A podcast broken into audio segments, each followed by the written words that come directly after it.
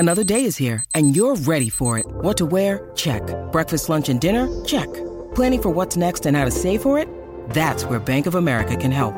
For your financial to-dos, Bank of America has experts ready to help get you closer to your goals.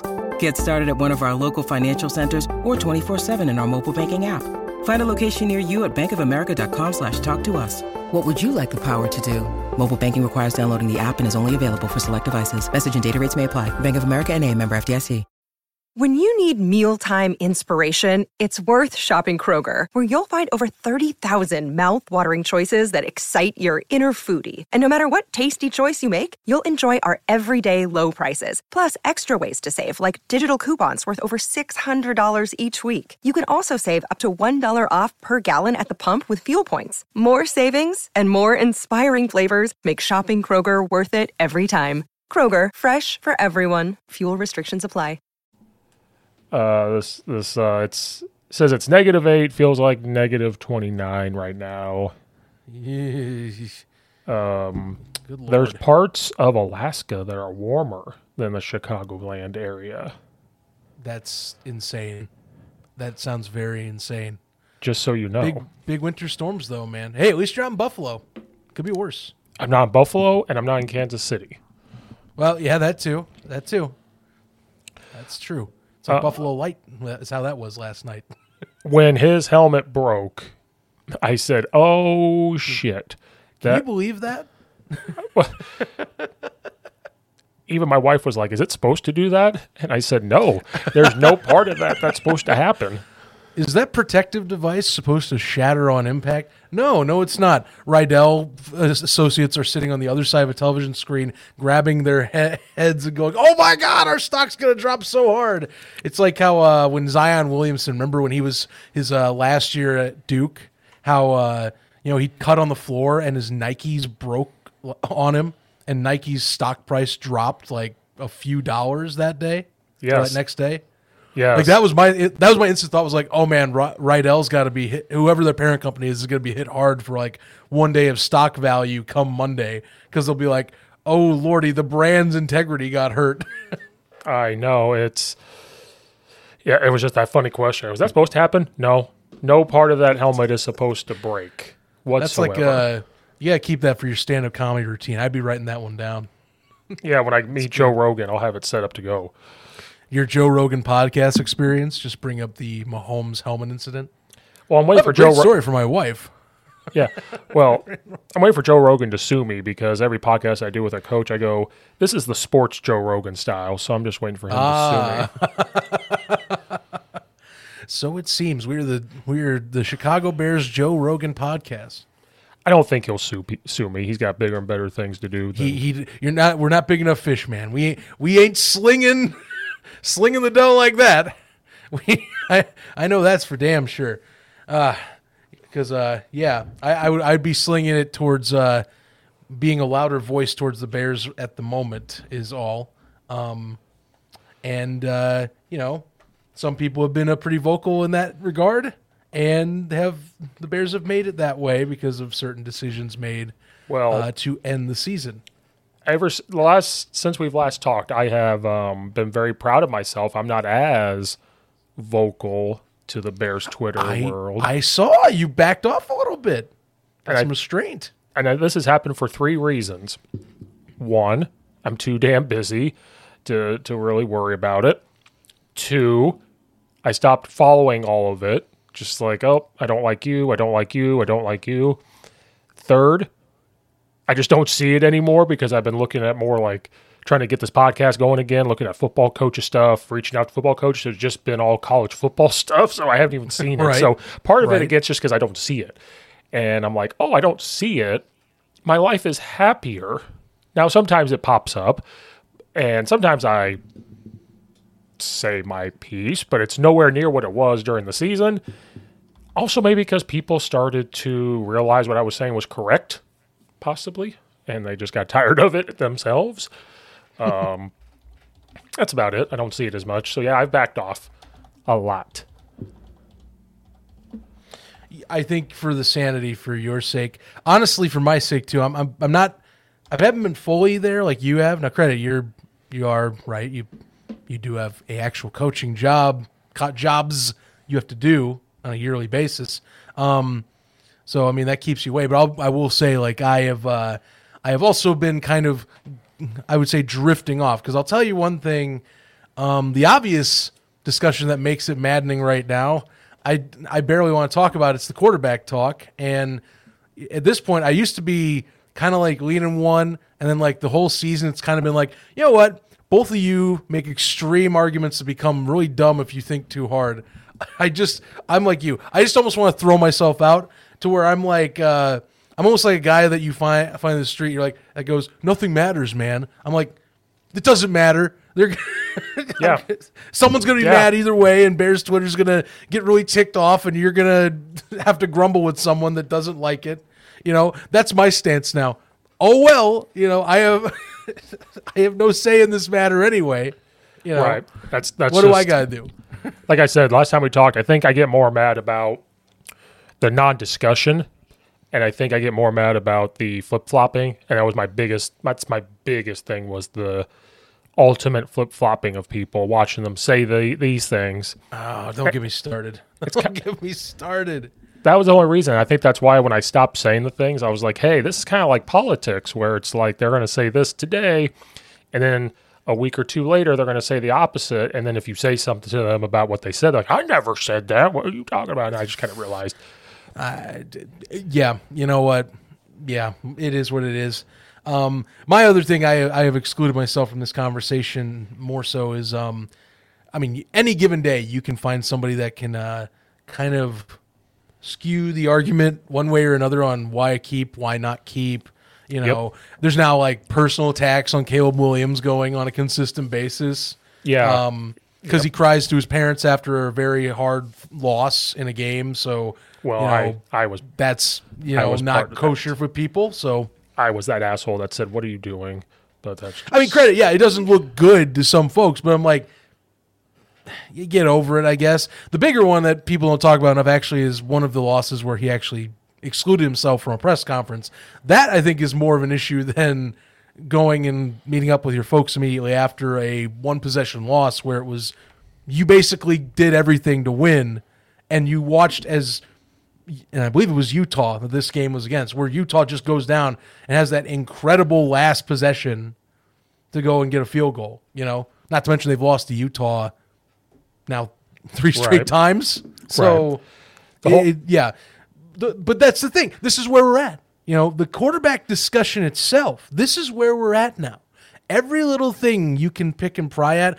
And even for Justin, I feel bad for Justin Fields. You know, even if I haven't been as much of a fan in the three years of Fields as some people that are like diehard Justin, Justin does no wrong folks, I feel bad. Because the guy doesn't deserve some of these attacks that even some people are giving him online. You right, know? right. You know, not. I don't even go that far. Like, I'll sit there and say... Right, keep. I keep a discussion on performance and, like, numbers. That's how it is. Some people go, like, even farther than that. Like, it's where it's just completely unreasonable. Right. Well, I will say... I was at the Falcons. Me, me and my wife went to the Falcons game on New Year's Eve. It was snowing. Ooh, yes. Um, he did play well. I can't sit there and tell you that he didn't. Now, were there some things he – because I saw it live. Like, I was there, and I'm – one, it's snowing, so we didn't want to move too much. I'm really just – we're just looking at the game. We don't want to move. And there was times he held on to the ball too long. The pocket did not break down, and he moved. And I'm – I actually said it a couple times, like, would you stand your – fucking ass in the pocket, and people, and then I just observe the people around me and about Fields and the stuff they say I laughed at. And then there was, it was so weird where we were sitting, like in front of us, they were, if they could clean Justin Fields' cleats for him, they were going to. Like, Justin Fields could have pulled that, Justin Fields could have punched a guy in the face and be like, it's not his fault. Those type of people. People this way, they're more about the Bears. So they were just like, man, we need it all to come together. Like, yeah, just Moore's had a, Moore had a great game against the Falcons. Like, he was open a lot. But that was the thing. The one deep pass, Moore was so wide open, and people were like, look at Fields, he could throw a deep pass. And I was like, you realize he was eight yards away from the corner and safety, right? Yeah, there comes a point, and the more I watch, the more I watch Bears football, I actually am starting to ask myself mentally, or if I had the capacity to telepathically go and send a message to a D coordinator, because this is, I'm shocked this happens so regularly, is how does it happen that teams do not, I would say, more frequently double double team D J Moore? Because the more you watch Bears football, D J, like, increasingly as the back half of the season went on, it is D J Moore and maybe Cole Kmet gets a bone or two every game. Yes. Otherwise, like, screw Tyler Scott. Darrell, Darnell Mooney lost a step this year, and you can blame the injuries from twenty twenty-two if you please, but, like, he lost favor with Justin this year. Uh, I mean, Ekwuemi Saint Brown was supposed to be kind of that support role, but he barely showed up. He was more of like a blocking receiver. And Trent Taylor, I ain't I ain't bringing Trent Taylor up, and I ain't bringing Velus Jones up. So, like, that was my thing. I'm like, guys, if I could sit at home and diagnose that there's one person that you're going to see is like that guy, uh-huh. and the rest of the passing offense gets completely effed over, which is, you know, you can argue an M H J argument right here as you please. How's that not being picked up I don't know. Game by some people? I was watching that during the Atlanta game. Again, I nitpicked Justin Fields just because I have to stand my ground, but he was wide open a lot, and I even thought about it. I was like, he's fast. Don't get me wrong. But how is he five yards away from people?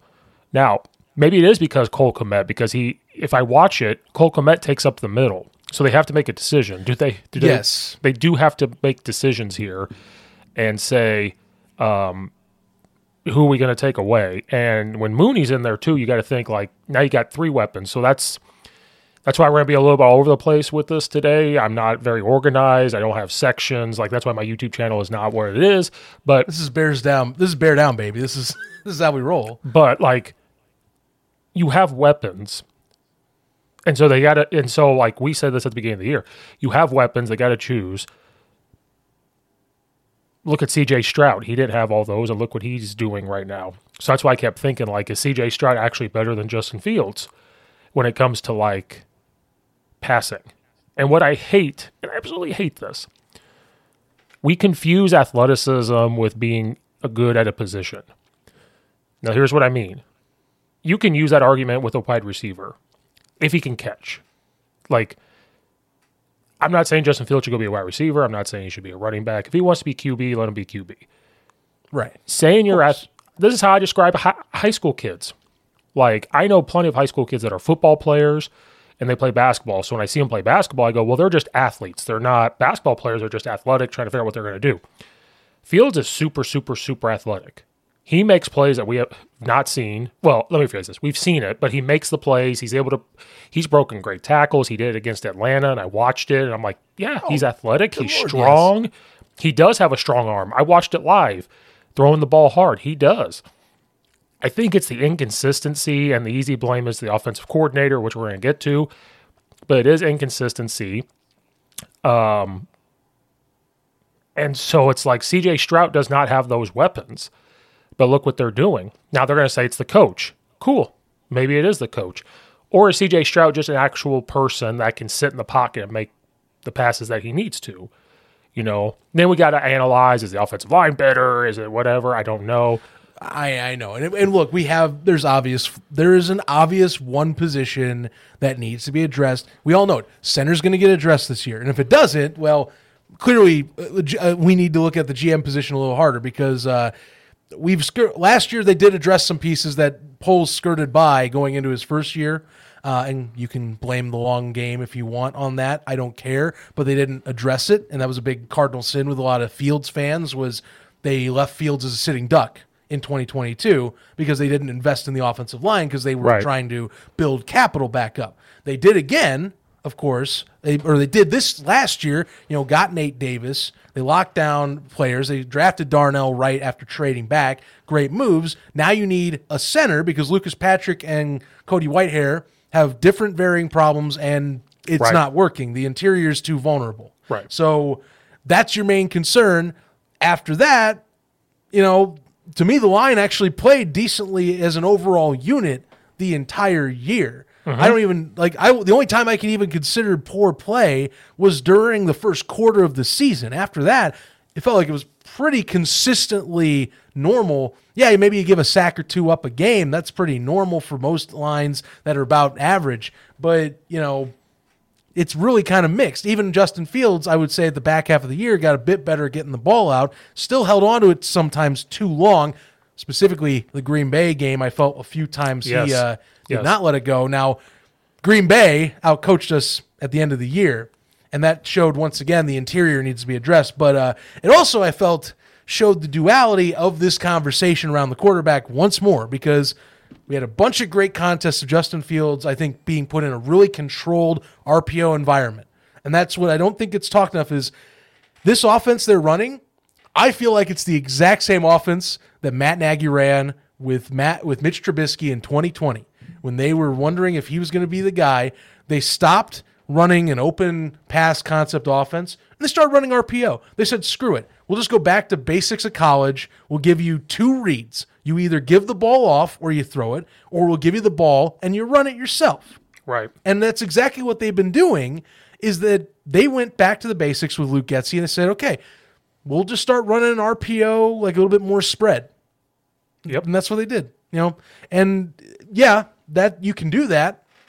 But as we see with Mitch Trubisky, as we see with Justin Fields, if you have a good enough coaching staff, like say Green Bay, who knows this team, of course, very well, you know, as long as you limit one of those aspects of a very, of a simplified offense like that, where it's like, okay, well, we're going to take one part away. Now you can only do one thing. You know, we take the running game away and we limit you in the pocket. You only have one option, throw the ball, you know, and it's exactly what led to it. You know, if you add more complex items, that's where the worries come in about right. this discussion. Right. And it hasn't shown that the complexities of the game have been on a consistent basis to where I feel one hundred percent confident with Justin moving into a contract decision year, by the way, uh, going in this season.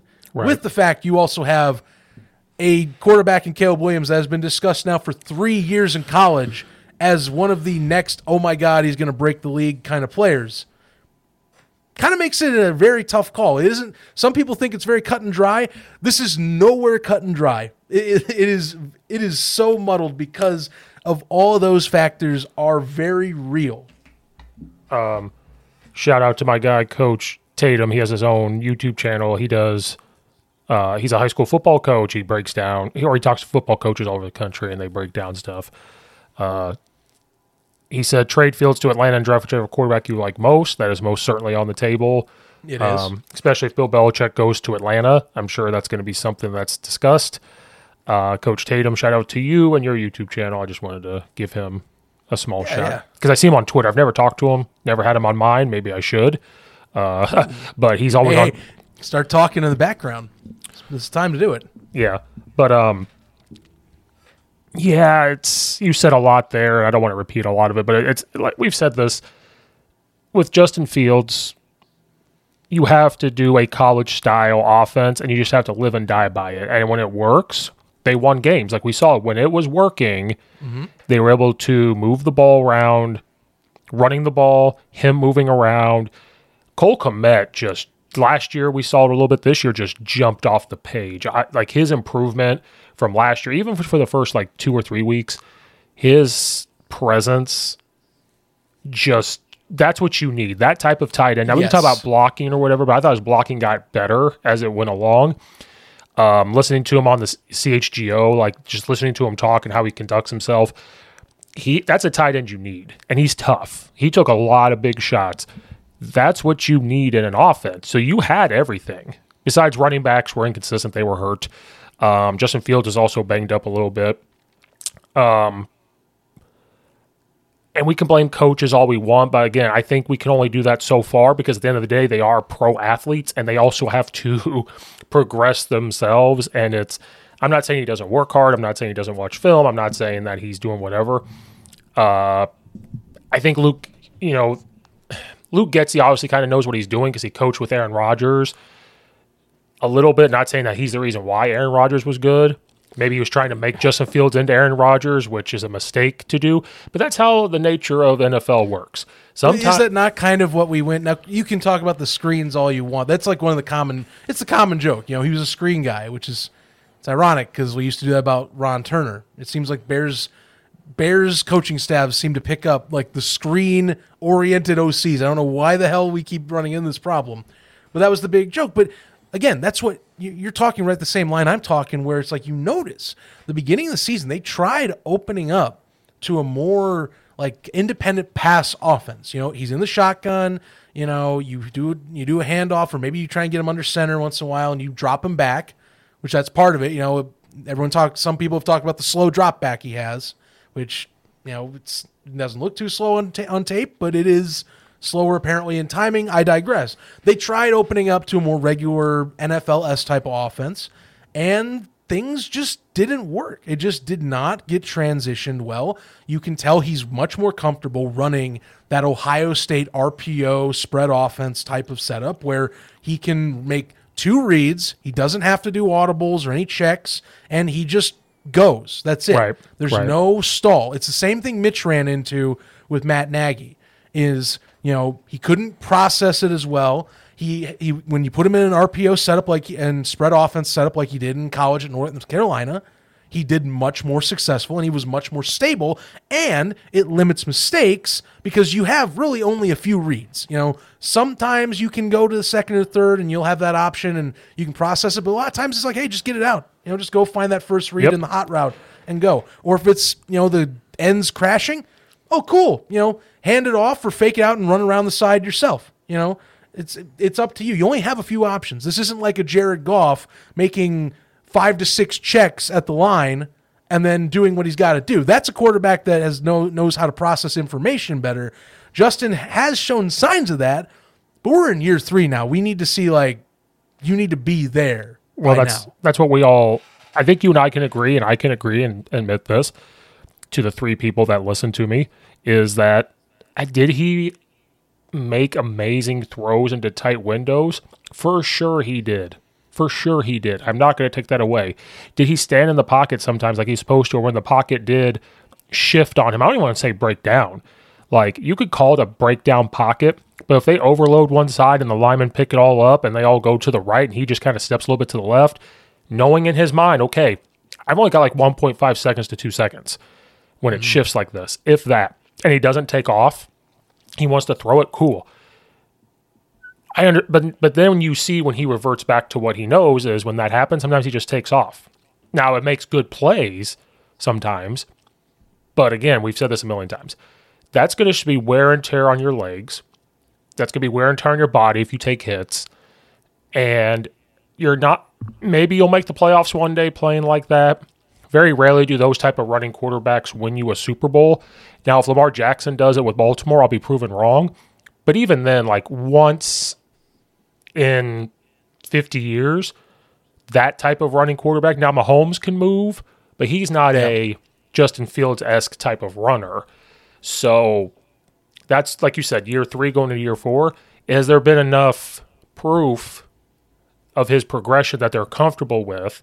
Then they have to look at, okay, it's the same thing with head coaches. I firmly believe Matt Eberflus kept his job, which is a whole another topic right after Justin Fields. I'll just say coaches in general. You have to see progression in a coach. You have to know what's going on inside the locker room, which I'm sure Poles and Warren know. But with coaches, the decisions that go into getting rid of coaches is you have to kind of have an idea of who you're going to go get. For example, Nick Saban right. retires. They already kind of knew probably two to three people they could go get, and they went and got one of them. Yeah, they got DeBoer real quick. That was they were ready. Oh yeah, they, they told the players locked and loaded for that. They said they told the players seventy-two hours. In seventy-two hours, we're going to have a new coach, and it did not take them seventy-two hours. It no. took them like twenty-eight hours. No, no, no. um, so when you look at coaches, you have to look out in the landscape and say, first of all, if we fire a coach, is it possible to get this guy? You're taking a risk of not even getting them. Same thing with a quarterback. We have to look at and say, okay, we know what we have with Justin Fields. Are we comfortable enough to keep this guy knowing what we're about to have? Then we got to look at, okay, or do we kind of want to hit the reset button here and look at Caleb Williams? I think Caleb Williams' draft stock has dropped. I know people are going to say still take him at number one. It's been years. But watching him last year and this year, too many inconsistencies of playing that quarterback position from him. We could talk about the the dog thing where he's like, I just want to go cuddle my dogs. That was a little weird. That that was weird. People That, that, can, that one set me off a little because I'm like, okay, look, this is you're going to run into this in the N F L. You you can't avoid media obligations. Yeah. You know? Um, the whole crying to his family. Pete, like, I know you're okay with it. I was not okay with it just because it was, you've already lost a game. Now you lost a second game. Now you want to go cry to your family when you're getting paid to play college football, a lot of money. You're at U S C. You, like, you didn't just lose. If you lost a national championship, or like when Tim Tebow lost the S E C championship game to Alabama to try to get to the national, like that type of scenario where you just leave it all on the field for that type of situation, I probably wouldn't have said too much. Um, I can understand why in the N F L they're like, you don't got time to cry. You don't got time to do that. Like, we're the N F L. So that, to me, kind of set it backwards. Um, you look at the leadership style. I think his draft stock, to me, went down. Now, I know that's not going to happen. Somebody's going to take him at number – if the Bears trade number one, whoever gets it's probably going to take him. They I, most likely will. I, his, his stock, to me, is in danger. I don't put it as down yet. Uh I just won't be shocked if he's not taking a number one, I guess I should say. Like, if he's not taking a I mean, number that, one. Hey, look, inter- interviews are coming up. You know, this is, uh, as uh, some people point out, Ryan Poles is a very big interview guy. Uh, bases a lot of stuff off of how his interviews go, it sounds like. So I imagine he's going to be part of that process. Same with Drake May. Um, maybe Jaden Daniels. I don't know. Um, and I feel like Penix might, Penix right now is at like a second round level thanks to his championship performance, which is unfortunate, but you know yeah, he did not live up to snuff in that game. Because I love him. Thing. I loved him going in that championship game. I know people can say what they want. A part of me was like, he has played with more poise and played much better than Caleb Williams did throughout the year. Uh, the type of throws he can make.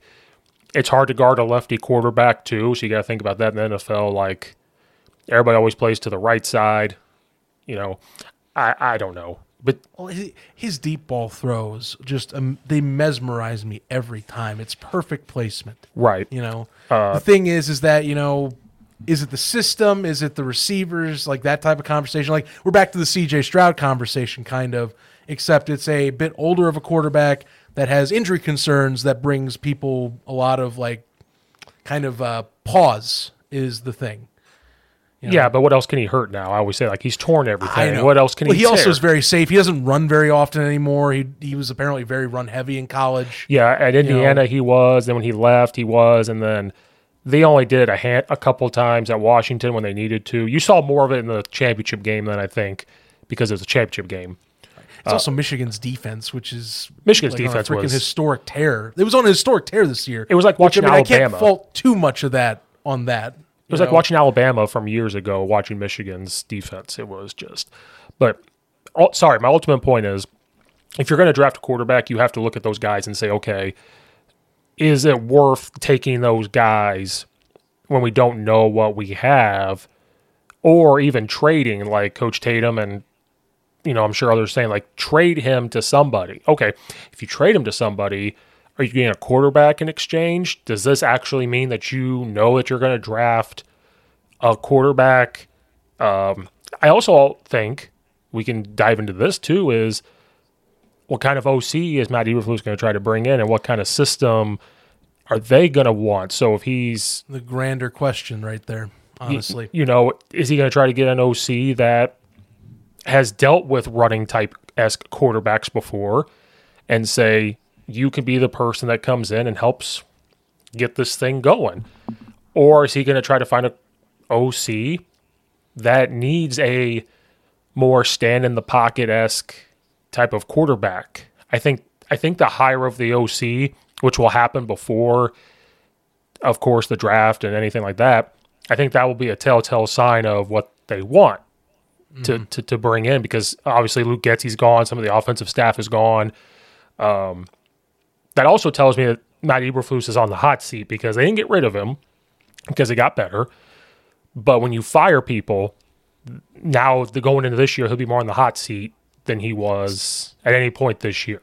It's the first step towards first potential step. firing. Is right. you, Your first scapegoat is always a coordinator. It yes. always happens that way. Yes. So no doubt about it. And credit, you know, we give, you know, give Eberflus credit. He took over the defense. Defense completely shifted gears second half of the season. Part of it was Montez Sweat was able to provide pressure. Yep. So it's good. You know, that hopefully that stays consistent. But I'm with you.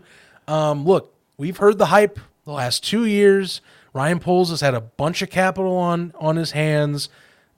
You, we are, we we were borderline thinking about firing him anyway. He sa- to me, he saved his job thanks to a short run at the end of the year that got him to seven wins. Yep. So if that doesn't happen, we might be talking about a reset button across the board, but we're not there yet because no. Poles stated in the exit interviews there is enough growth to justify keeping him, and yep. he made that call.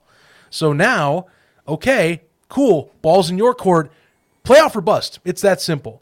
I, I think. Next year, you have to be a playoff team. It is unacceptable you if you if you end the season missing the playoffs. He's fired. You have. If he's to, not yep. fired, this organization is, to me, lazy and very much, uh, I would say, complacent with itself, which I do not approve of. And it's no. been something I've been grappling with. The older I get as a Bears fan, the more you see that the McCaskies really are very complacent with how they do coaching decisions. So. Well, it's that simple. Playoffs or bust. Last year was like maybe. This year it's like you have no choice. You have to make it. You right. have to be a playoff contender. Well, we've said this before, or at least I talked to people about it.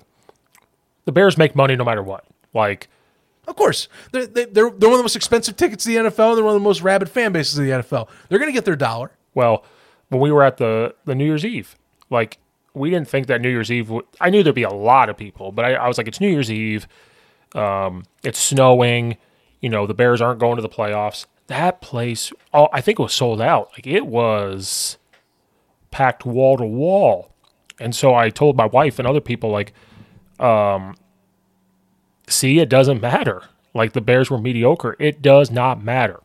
We, so we get off the train station. There's a, um, public transportation bus only on Bears games that takes you straight to Soldier Field and drops you off. Um, and so you don't have to go take the L or anything like that. There was okay. this old lady in front of us who had, I think she was ninety. She said that she's been a season ticket holder her whole life and doesn't miss a Bears game. Really? Yeah. So like, it's like more power to you. Like you're standing on this bus with us to go to this Bears game and you're ninety years old. Good for her. Yeah. It's, the, but that people go, they, they always go. And so I think the McCaskies and them are like, well, let's see. If once in a while we get to the playoffs, once in a while maybe we compete for the N F C North and we make money, who who kind of cares, right? I'm not I saying know. They don't want to win. It just doesn't look like it, you know? Who cares, you know? It's like, uh, to me, that's kind of like a slap in the face to me. It's like, oh, you know, we're doing just enough. We're going to get this stadium deal done. It'll be a big distraction. You guys will be fine. And it's like me, and now I'm sitting here and you know, some people are distracted by the shiny new stadium that's coming on the horizon. I'm like, no, I know exactly what this is. This is a distraction from what's happening right now. You know, there's aliens. I, I don't don't don't tempt me with a good time because it ain't a good time right now. We still missed the playoffs. We're seven and ten. We haven't been back since twenty eighteen. I'm not on the happy train. You can't give me a stadium deal and tell me I'm on the happy train. Well, I need winning. Especially because that stadium's not coming for many, many years. Like it's going to well, be. Well, yeah, and they're in league, they're in disputes with the Illinois government, and well, who knows where the location's going to be now? And well, Ill- the state of jazz. Illinois sucks, so that's that's mm-hmm. a problem. But hey, right, and I'm with you on that. But um, at least the government part of it, to be honest. But just you know what I mean? Yeah. It, right now, it's completely up in the air. There's like eight locations that are all considered realistic p- places now that they're all bidding well, on it, essentially. Bring them to Naperville. That's where I am. Bring them, bring them to me right down the street. That's what I want. Right to demolish me. That McCormick garage. Put them back right on the lake. Keep it there. I'm uh, a city guy. Oh, I know you are. And I, I, there's that big part of me that says keep them in the city just because it is. But if they go to Arlington Heights, you're just going to have way more opportunity. Uh, oh, of course. Of course. And they really, honestly, uh, fun little thing. So, you know, I'm in Arizona now. Um, so I did go to the Fiesta Bowl out here. Ooh. Out, went to Glendale. Yeah.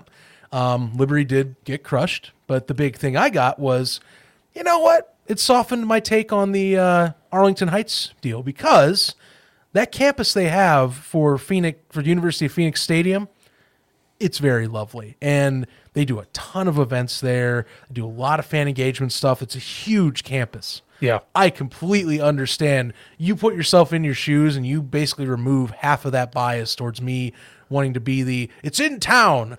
It's not like other stadiums where it's in the suburbs, it's in the city. But yeah, I get it. It's very, it's it's a good place to put it. There's a lot of space. You can do a lot of stuff. So I, I, I, I'm with that argument now, but you know, that was part of the whole end of the year discussion for Kevin Warren. You know, he also did the stereotypical blah, blah, blah. We want to be competitive. I'm a fierce competitor. Yeah, whatever, dude. You know, like, okay. We we all know you're watching this current regime and you're trying to figure out a stadium deal, and basically you're putting people on the hot seat next year. That is all you're there for at this point. Um, so take it as you will. Yeah, but again, Luke Getsy gets fired. Um, lots of candidates that they're talking to or should talk to. I know, um, and I forgot his name. The guy from Seattle has been brought up a lot. Oh, you know. Oh, uh, Shane Waldron. Shane Waldron. Yes, that's it. Thank you. Uh, they've talked to him already, I think. Um, a lot of people on this list. He's brought up. Uh, Frank Wright brought up. The new, uh, the new top one is. Uh, it sounds like it's Clint Kubiak. Okay, okay. That, that's that one's been talked around a lot.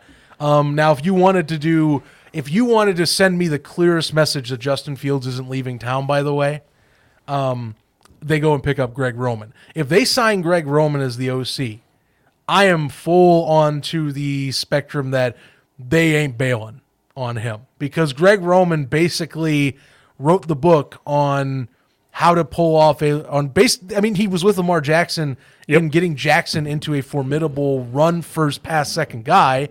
The only reason Roman was was run out of town was because they needed to get Lamar Jackson evolved into that asset. Now, credit, you can basically double down on Luke Getsy's attempt at a Greg Roman offense and or an R P O offense and take Greg Roman and make it more run heavy. But then you got to invest a little more in the running back room next year, because you have questions about Foreman and and Khalil Herbert in that room as well. The only one that you even have that you can kind of say fits that bill and you have no worries about where he's going is Roshan Johnson. You have to basically rebuild the committee backfield over the offseason and actually pay a running back possibly or draft a running back to be in that committee. But that's the only one that I go, that's an obvious one of what they're doing. Right. Everything else I feel is like completely on the table. I have no idea what would happen no matter who they pick up. Right. You know? uh, people don't like the uh, Kellen Moore, but I'm, I'd be okay with it. And the only reason why I say that, he's very creative in formations. Like when he was at Dallas, he does more mm-hmm. um, shifts and motions. He does... You know, all that stuff. I think he was kind of handcuffed with the Chargers a little bit. Um, so I'm okay with that. I'm okay with Greg Roman, because obviously if you get him, Justin Fields ain't going anywhere. Um, Eric Bieniemy's on this list, but I highly, highly doubt he comes to Chicago. Um, yeah, I'm not one hundred percent on that either with you, but that would be uh, that would be one of my ideal hot candidates, actually. I would take him. Get him out of... that situation, give him a more athletically gifted quarterback than Sam Howell, and let it rip. Right. You know? The Shane Waldron one keeps getting brought up, and they think he's going to be hired. He, watching Seattle, I didn't watch him a lot. They do not shift. They do not change a lot of formations. They're very stagnant, and that's kind of why I don't want him there. Now, maybe mm-hmm. maybe Pete Carroll told him not to, maybe because it was Geno Smith, even though I thought Geno Smith, you know, this year the Seahawks didn't do what they did last year, obviously, but like, I don't know. It's, it's again, it's very tough to sit here and go, is this guy better than Luke Getsy? But I think what they're looking at is, let's just bring a guy that's had O C experience. That's what they're looking at. Like, if he's been an O C in the N F L, we have to get him. We tried the non-O C guy. Right. Um, the the Q B to potentially be route that does sometimes work, times doesn't. You know, right. It's a gamble. You want the consistent, we know this guy knows how to call plays guy now. Right. So that's kind of where they're going. And again, um, It's hard to speculate because we don't know who they're going to get. We can sit here and say who we think they should get. You know, you're yeah. looking at Johnson with the Detroit Lions, but he, that guy will be a head coach. That's not a guy that's going to leave Detroit as an O C to come to Chicago.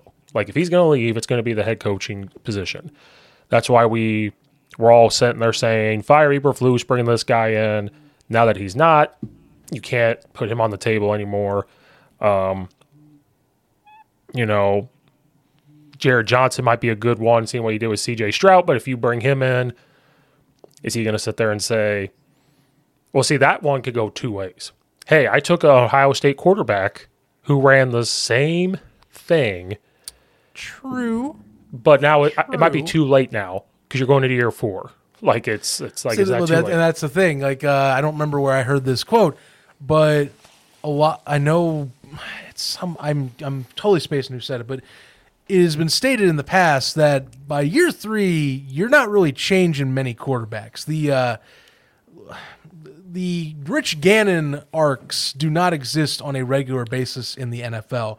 The Geno Smiths do not exist on a regular basis in the N F L.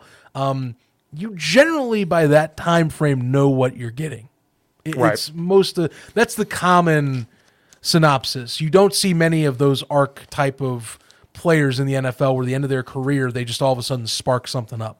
Right. Doesn't happen. Right. So this is most likely the Justin you're going to get. Maybe you get a little bit better than this, but like we're going into year four. We kind of now know what he's going to do. Right. Anymore. Right. And so to all those Bears fans that said he was going to be top ten and a Hall of Famer, I'm like, well, where's that argument now? And they're going to make the argument. I mean, if we want to do the stats argument, Mitch Trubisky, it showed, actually had better passing numbers overall than Justin Fields in three year span. Um, um, his Q B R was passer rating too. Q B R was forty-eight. That's terrible. Yeah. Terrible. Oh, but it was Luke Getsy's fault and the O C's fault. That's the problem. Yeah, I know. It, it, it well, and I know some people have been really peeved because if you bring the interception numbers up, they'll look back at Cleveland and go, well, one of those wasn't a pick, and they were both uh, like Hail Mary-esque, and it's like, touche. He has you know, thirty. But, inter- uh, Justin Fields' numbers. He has thirty interceptions. thirty. forty touchdowns, thirty picks. You know, that's so, uh, very meh. So know, if if these people value. if these people want to go by numbers. Cool, let's go by numbers. sixty percent completion percentage. Uh, Q B R is whatever, eighty-two point three. forty touchdowns, thirty interceptions. Well, look at the first couple of years. He had no weapons. Neither does C J Stroud. The weapons discussion. Can, look at C J Stroud. What kind of weapons does he I, I, have? Well, here's the thing. The weapons the weapons argument just doesn't even fit anymore. I, I've actually... What drove me crazy, here's what got me at the end of the year, is, and this is kind of one of those things where it's like, ah, I saw too much Bears Twitter today, is somehow we have some of the bigger account, fan accounts. Again, I can I can list off the names. You know who they are if you do it enough. But they somehow said, we need more weapons. They said this this year. Last year, the argument was we need more weapons. I went, okay, you know what? I don't fully agree with that comment because they, there's not a bunch of like scrubs like people are talking about because I feel like the same level of talent for the most part exists with Houston right now, by the way, as it did in twenty twenty-two for Chicago.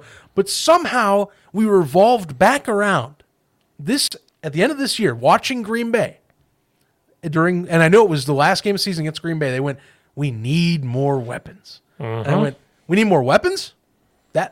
We're back here again? I thought we solved the weapons problem well, in the offseason. Going into the season, did they not all say we have the weapons now? There's no more excuses? That's what I'm saying. I thought we were going ten and seven because we have the weapons on this roster. What are you talking about? But it goes back to remember, remember going into the season, all of them said there is no more excuses because we have weapons? Yes. And then what happened? Yes. Someone had the audacity to say we need more weapons, which is probably he was implying – whoever this person is, that I'm not going to say who it is or confirm who it is because I don't remember specifically. All I know is it's one of the typical Bears accounts that very goes, that just kind of goes with the flow, said, we need more weapons. And it was probably implying they wanted to draft Marvin Harrison Junior or uh, or Odunze from Washington. But, like, really? You phrased it that way? Like, you don't think I'm gonna? You don't think someone's gonna pick that up and go, "You're back. You want more weapons again?" Yeah. You know? Yep. Which, if they draft, like, Marvin, how many how many freaking weapons do you need to give a quarterback before you realize it's not completely working out? You know, we're at that threshold for this year. This is where we're at. You know, we we're, we're maxing out here, Steve. It's basically capping pretty soon. Right. You can't go too much farther with that discussion anymore. No, and that's why it was all blamed on Matt Eberflus and Luke Getsy, and I'm like, I'm okay with you blaming them because who else do you have to blame? I mean, I get it. You're at your last rope. I mean, that's all you can do, you know? Because we're all, in a, I think we're all in agreement that after like week two, that O-line got better and better and better and did O-line things. There's times that they're going to bring more people than we can block. But every single time it happens to the Bears, it blows up. But we can watch a playoff game and see it in a playoff game. Like, it just happens. Like, O-linemen yeah. cannot block one hundred percent of the time every single play call. I mean, shoot, Green Bay, like, if you want to talk about O-linemen, you know, Tevin Jenkins being the steady force he's been, he got destroyed in Green Bay. He, he had a, his one of, he had arguably his worst performance in Lambeau Field at the end of the season. You yep. know? I mean, yeah, you can blame Lucas Patrick all you want, but, like, look, truth is, sometimes these guys don't always li- don't play consistently, and, and they'll have a bad game. Well, you and know, Tevin they, Jenkins had a bad game last game, last game of the year. It's just how it is. And they weren't healthy all the time. Mm-hmm. Like, the center position kept getting hurt. The in, the interior kept getting hurt. So I mean, we can't sit there and say, "Oh, it's O-line." But like, like I told you, this this this show was going to be all over the place mm-hmm. because there's just so much to complain about. With I started unfollowing some of the, I unfollowed the N F L guys and blah blah. The podcast we had somebody on here from, I started unfollowing people. I was like, I can't do it. Even them, like, I can't do it you, no more. You can only look. I mean, at some point now, it becomes an. This is the part of the of the discussion where I'm like, can we just pick what we're doing? Like, I almost that's where I've I've told you in the past. I almost want to like jump a year in the future, and just see what the decision was. You know, and because that's all it's going to be. That's you know, it. and that's all it's going to be for until April. Now, credit. I'm okay doing this discussion off-season when we're not thinking we're going to be a playoff team, and I'm sitting here going, you guys realize we're not going to make the playoffs, right? And we didn't because we weren't a playoff team. So, you know, now we're in at least re- a little more reality world instead of fantasy land like we were during the season. Right, I just cannot stand. But, but the reality is we kept the head coach yep. and some of the squad that we could have fired if things went sideways, which I don't recommend rooting for sideways because fans shouldn't do that. But the fates of football say you need to kind of finish as a train wreck to get a fire a coach fired in year two. So it trended easily towards Matt's keeping his job, and we then just discussed the quarterback discussion again. Right, because you know? I don't care what people say. That defense turned around when he started calling it. It took a little bit because yeah. everybody has their own way of calling things. He, he's a good coordinator by nature. That's his bread and butter, you know? Right. And now they could say at the end of the season, like, the defense should have done a little more of this, this, this, or that. I think I did. I underrated the Packers a little bit this year because they're playing obviously yeah, right now. They're, they're the, whipping the Cowboys right now. twenty-seven to nothing, and it's not even the end of the first half. They just, they apparently, I'm going to double check this if I saw this right. Yeah, they they've they picked off Prescott twice. The second one was a pick six from Savage. So, uh, yeah, for, for some of the Bears fan accounts that also, and credit, some of us did underrate Green Bay, but even midseason, people were still ripping Jordan Love like he was some, like, putz.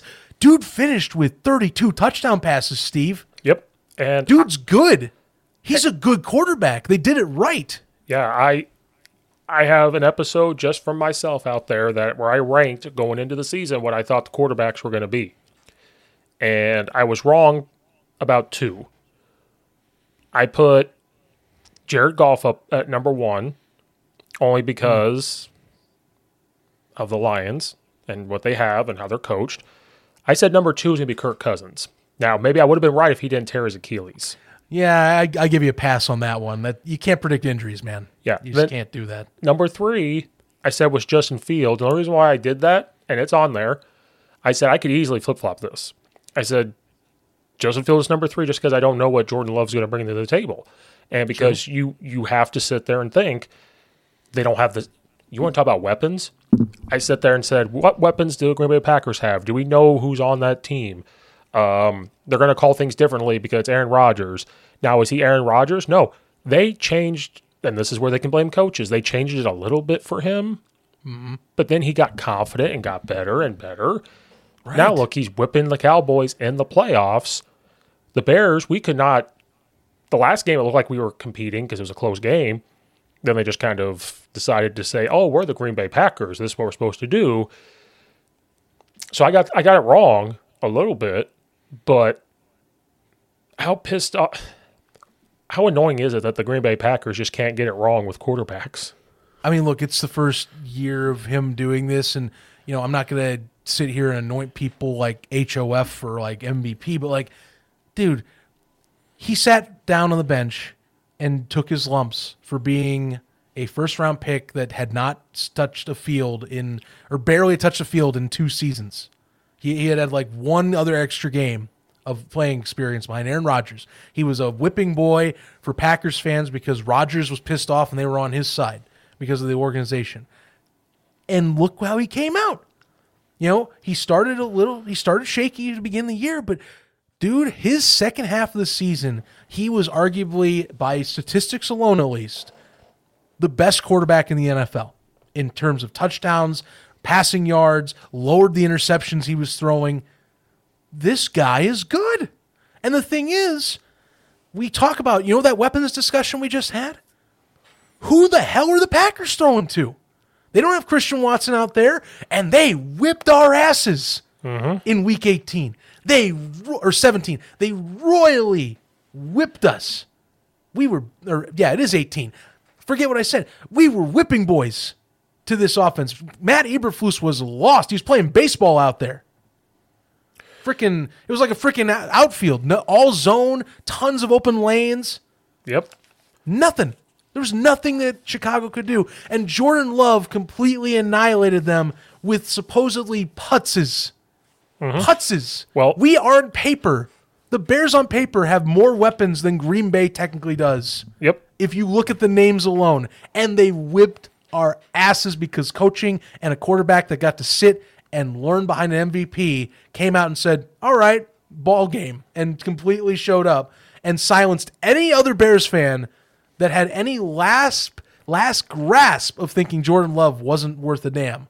Right. Like, well, and that's, we have so many cocky fans in this fandom that just don't realize how much of a little brother we are to Green Bay in mm-hmm. the last thirty-plus years. Well, that's... Like, I, I don't even try and act like cocky like it's a rivalry anymore because it's that obvious that we are this, the we are the younger brother in this rivalry anymore. Right. And that's why it circles all the way back to the very beginning of this when I said...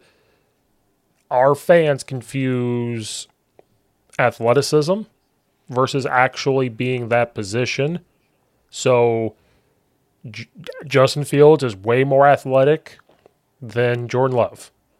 I think D J Moore is more athletic and a better receiver than all those Packers receivers if you want to look at what he does. I'd argue I'd argue the case too. You know, maybe I think so too, even if I wanted to pull in Christian Watson. Watson has a ways to go, you know. You only injuries be damned too, but like yeah, I think best receiver on the on the on the field Cole easily. Com- Cole Kmet, I think, has emerged as a top tight end in the N F L, and they're still finding ways. Jordan Love is finding ways to get people the ball, and you can call play calling all you want, which I think is a lazy excuse because there has to be things open in that Bears offense that Justin Fields doesn't get to. There's probably also times the receivers are not getting open, but if your instinct is to take off and run because you've done it a couple times, cool. Jordan Love is going to throw the ball out of bounds. He's going to be like, you know what? Nothing's open, or I'm flustered. I'm going to throw it out of bounds, and I'm not going to take a hit. Um, the Packers were also very good at running the football, and our mm-hmm. running backs were just consistently banged up, and they were, in, you know, like every two weeks we had a new starting running back. So maybe they are going to be in the market for a running back that's going to be way more healthy. So there's just a lot of, we're again sitting here with a lot of question marks. Not as many. I think the no. the receiver group and stuff's fine this this time around. Um, We just need like one offensive lineman, I think, to really come in, maybe a new center or whatever it is. I believe it or not, because we used to say the O-line was the problem. I think they've played well enough and figured it out. They just got to build up the defense a little bit. So now the big question mark is your quarterback. That's going right. to be the biggest thing right now is, is Caleb Williams going to come in and be the guy, even though he stated he doesn't want to come to the Bears? Um, does Penix jump into it? I'm not a big fan of the guy from North Carolina because we tried that experiment before. Yeah, I need to do more on May, but I've seen people say that they're not – some people aren't as impressed with him, even though he's getting a lot of hype himself. So maybe the right yeah. decision is to keep Fields because you already know what you have. Um, I don't know. I have no clue. And re- yeah. Eberflus, I guess it's reported, they may not even hire a D C. He might just keep it. He might just be like – I think I've read that. You know, they've said he might hire another defensive coach to help out, but he's going to continue to call the defense. They got to figure out an offense coordinator. I think they fired a couple other offensive guys. I think they fired their O-line coach maybe. I don't really remember. Um, but it's that that's the biggest question mark is quarterback, and I don't think there's a right answer. I really don't think there's a right answer because you keep Justin Fields but also draft a quarterback and say, we're going to try the Packers thing. We're going to draft this guy. You're going to sit. But we also tried that with Fields. Drafted him. I think they wanted him to sit. I, I definitely think they wanted him to sit, and I thought that was – I know that you want to get the Ferrari out of the garage and hit the gas, but even then, you know, and you know this is another cycle we're in where now it's like we have a quarter, we have a coach on the possible hot seat. If we draft a quarterback, we got to worry about this regime change again and all this garbage if it happens, if you do it that way. But, like, back when that was happening, you know, and credit, you know, you can see it now at Green Bay, and I'm not, not even Green Bay. Kansas City even sat Patrick Mahomes for an entire season. And yes, people say, well, it's Andy Reid. Alex Smith was still in his was still slinging it pretty well. It's like, yeah, but they let him sit. You know, they let him develop. He was a he was a freaking and still kind of is, but you know, he was way more of a wild card coming out of college. Right. He needed a year to sit. Is the thing. Here's my buddy. So, Here's yeah. my buddy, Coach West. Nathan West. Coach he, West, let's see. He and I are a hundred, we're like ninety-eight percent on the same page when it comes to Fields and the Bears and stuff. We said when they drafted, there's an episode out there with me, him, and my friend Brad. As soon as they drafted Fields, me and him went off about what was going to happen. Mm. Um, he makes a good point here. He's a high school football coach, too, for years. Okay. Um, He says, we call plays to our kids and execute at a high level. Complaints about play calling and Getsy, but maybe he called the plays to the Q B's abilities. And that's something else. We'd have to sit down and break film, and I think so. I think, like I said, they reverted back to calling things that were for him. Yes. And they have to live and die by it. And so when they live by it, it looks decent. But people are making plays. When Fields doesn't execute that stuff and it's not looking good, you are dying by it because it's the N F L. You know, it's you know, just I- one of those things. I have a theory that, and this is because of the whole eval session, you know, and like I said, I think Coach West here makes a great point, and what we've talked about is, like I said, it's not talked enough that they refer the offense to basically run what he's comfortable with. Yep. Exactly. They did the they did the Mitch route, like what fans complained about back in the day. Oh, just give Mitch what he's comfortable with. And sure, it works, but again, you simplify it enough, eventually someone who's a good defensive coordinator catches on and goes, okay, well, we see what you're doing. Um You only have a few options, so if we stop a few of them and then we limit you to doing one thing, uh, better hope it's a good one thing, you know. And so that's where you're at. And I have a, I had a very eerie feeling that if they beat Green Bay at the end of the say they beat Green Bay, you know, Green Bay had made enough mistakes to where Chicago should have won that game. Honestly, they left ten points on the table. By the way, could have easily been a blowout, but they were only it was only a eight point loss, and say they win that game. I have a very confident feeling that we don't talk about Luke Getsy leaving town because he was on a hot streak. Thinking about this, the offense was its best it's been under the under the Matt Eberflus era at that time. If that game doesn't happen where they expose how simplified that offense is and how easy it was for Matt LaFleur to outcoach the Chicago Bears in that simplified scheme, I think Luke Getsy's still here with us today. And we have to go through that next year Now, we can win some games that way, but you aren't going to progress the quarterback discussion very far with that. Well, and then if you have Luke Getsy here still, do they draft a quarterback and say, okay, Luke Getsy, like you probably need and a- I don't think they do if you have Luke Getsy here. You know, that, that gets shut real tight really quick. You know? But Coach West does make a great point. Is I do think if you look at how they were calling plays, he called plays that fit. I think it was probably eighty-five percent that fits Justin Fields. Another fifteen is kind of what he wants. And the types that he wants is you need to be able to read this defense and throw guys open and stuff like that. Mm-hmm. And that's where the inconsistency comes in. When he calls plays for Justin Fields, it's either going to look really good or it's going to be, well, wait a minute, we're in the N F L. We're going against an N F L players. We're not going against Indiana. We're not going against, you know, those type of teams in college anymore here, Justin Fields, where, like, because when college coaches and high school coaches, when we watch film against the defense, you find two to three guys that are their weakest people, quote unquote. Yep. And you attack what that is. And Ohio State is very good at doing that because they always have an athletic quarterback and they have an athletic receiver and they've got good running backs. They always do. It pisses me off. I hate Ohio State. It just always happens. But then when you're going against subpar teams, obviously, no offense. I always bring up Indiana. I don't know why, but it's like when you're going against Indiana, sometimes Northwestern and people like that, you don't even have to do that. You're just like, well, we're just better. We just have better athletes. I mean, yeah. You kind of, in that spot, you I mean, you're recruiting top five recruiting class in the country. You right. Know, you're and, bound to get the majority of good talent. N F L, you know? You're going against eleven guys that were the dudes on their college team. Now they're here, and so it's... The dudes are the dudes. The dudes are the dudes, and so when it works, it works. It looks great. Same thing with Baltimore. They figure out how to make it work more often than not, but again, Fields is not what everybody thinks he is. Is he better than when he first walked onto that field for the Bears? Coach West can yell at me for this. I think so, only because naturally you are. But it's not to the point where we obviously have seen it. We have not made the playoffs. We can blame whoever we want, however we want to do it. We did not make the playoffs. You know, how how do they figure that out? I don't know. The new O C is going to the new O C hire will tell us exactly what's about to happen. Well, whoever they hire, whatever O-line coach they hire, if that's who they fired, we're going to find out very quickly what their plan is. And that press conference, well, Justin Fields, we look to him to lead this team. Mm-hmm. They're also, I think, saying that to try to build value. So if they do take the – because if they're like, hey, this is our guy, they're doing that for two reasons. One, if they keep him, we've said it. There's your confidence that we're saying this to you.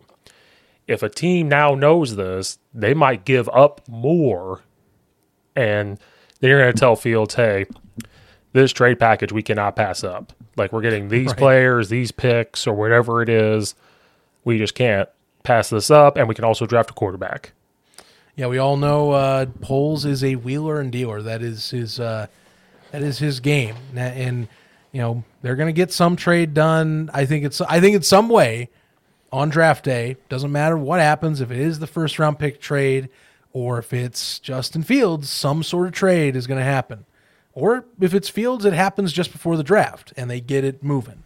You know, some sort of thing will define what goes on with this draft in trade form by the beginning of April twenty-fifth, uh, when we go in that night to talk the first round. Um, yeah, what it is, I don't, I don't know. Now, actually, I want to ask you this. So, one comment that was taken, and a lot of people had a lot of things to say about it, was Poles did mention the four quarterback archetypes. I don't know if you heard that quote from his exit interviews um, with the press. I'll let me. I'll see if I can find it back. Here he goes.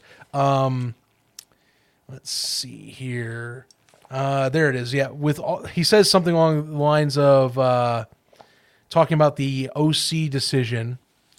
He's talking. He wants like a teacher, a uh, guy that can be a coach of coaches, innovative, and that. The Bears will gauge the ability to adapt player coaches with players and would, quote, do it with all four of these guys. And then he would go back and kind of step back and kind of like put a foot in mouth moment and try and play it off as it wasn't what he was meaning about like four quarterbacks are at play right now. Right. well, if you're looking for someone like that, you're going to look at Frank Reich because he worked with Eberflus in Indianapolis. This guy's coached quarterbacks, and so it's like if you're talking about that, you're looking at him. You're looking at Eric Bieniemy. You're looking like that type of person. Because Frank Reich, I mean, he's been a head coach. He's coached he's coached great offenses, and so you're like, mm-hmm. man. But if you bring him in, you've got that he's not going to fit well with Justin Fields. You could sit there and say all you want. We're going to make this kid a pocket passer. We're make him a pocket passer. We've already seen that. Frank Reich's going to need a guy that sits in the pocket and runs this N F L, more N F L style. Now it's Frank Without Reich, a doubt. But like Frank Reich might be smart enough to say, well, we've got to adapt it to Justin Fields, and I'm smart enough to do it, but it's tricky. It's very tricky in this hiring process. I think that's why we haven't had a hire yet, because some are coaching still, and I think they have to make a decision. Like, the first decision made is, are we moving on from Fields? I think that's what they're all kind of discussing right now is, are we moving on? I I, I think that's the big fork in the road that's going to have to be decided, you know? I mean, yeah, you got free agency that'll come up later on. That'll be a big talk is, okay, do we go for a center? If there's, I don't even know who's available at center in the free agent market right now. Do we go for a receiving option that adds on? You know, who are we getting there? You know, what are we using our large cap space for again first? So I guess that'll come up after the O C discussion. But like the big fork in the road as to how you see where the Bears are going. It leads right back to that good old quarterback talk that we're all famous for. Second only to Cleveland in Q B discussions, really. It never ends around here. No, it doesn't. And I pers- I personally think we have to move on from Justin Fields, and if that happens, we all now have to be A-okay starting over in that position. I know. And see, my hope was... You know, and I don't like it. I don't like Eberflus as a head coach. I like him as a coordinator, but I think he has been pretty low, low level for a head coach in terms of clock management, game decision making. I felt like the collapses this year in many games. You can blame Getsy if you want because he's clearly the scapegoat here, but Matt Eberflus also makes a few of those calls during those collapses. His defense is part of those decisions too, you know. But he also can step in and, and ask, hey, what the hell's going on here? Mm-hmm. You know, let's discuss these things about, like, you know, decisions on fourth down or how we're going to manage offensive possessions. That was my gripe, you know? And so I felt for the best case scenario of, like, just resetting the entire clock. If you want to move on from Fields, to me, I felt it was best to break the cycle of let's put a coach on the hot seat and draft some kid to save his job. Mm-hmm. Because that's – I don't like that. I don't like that concept. I'd rather have the entire slate on the same page clean and break that cycle because we are on the precipice of possibly doing that again. Mm-hmm. Matt Matt has to save his job this year. He has no choice. He has to be a playoff coach at minimum. He knows he's on the hot seat. Yep. You know, I, I don't think unless Ryan Poles for some reason gets a leash and allows Eberflus to become like the next Marvin Lewis, which that'll never effing happen again because. I don't think the Cleveland, the Bengals are even that type of organization, and they have at least a decent head coach that's an offensive mind now. You know, there aren't many of those organizations around. No one's like a Pittsburgh or, you know, like a Cincinnati for fifteen years. Chicago's going to move on. Uh-huh. They don't wait. Three years is the minimum. It's usually how it goes. Unless you're like a Mark Trestman train wreck year two, you get three years, you don't do stuff, get the hell out of town, buddy. We need to find something yep. else. That's how it works around here. Yep, they got, like I've said a million times, you got to see some change. And that's why he kept his job. There was change from the first half. Just enough, too. Just enough. Just enough. And I, and I, it could go either way. They could say, you know what? We need some consistency here, so the consistency has to be the head coach. Like, that's just what. So I think they took that route. They were like, you know what? We could have a whole full reset, but with the people we brought in for offense and everything else, I think that they need some consistency. Maybe that people complain about his press conferences where some things Eberflus said, I go, eh, you know, it's like, oh, you really just said that. But I also think yeah. we're not we're not in the locker room watching this, so maybe the players do interact well with him. Maybe they. Well, no. well the players I think do. Like, look, anything they've talked with players, they like they respect Matt. That's fine. Like, you can have respect for your coach. The thing is, though, performance outside of that is very much not on par to me. You know, you can have a coach that has the respect of his players and is loved by his players and they respect his setup. That doesn't mean he's doing his job right as right. on field. So, you know, I mean, yeah, it makes it easier to say, okay, we need to get this guy out of town because even the players are now starting to revolt. But Matt hasn't gotten there yet.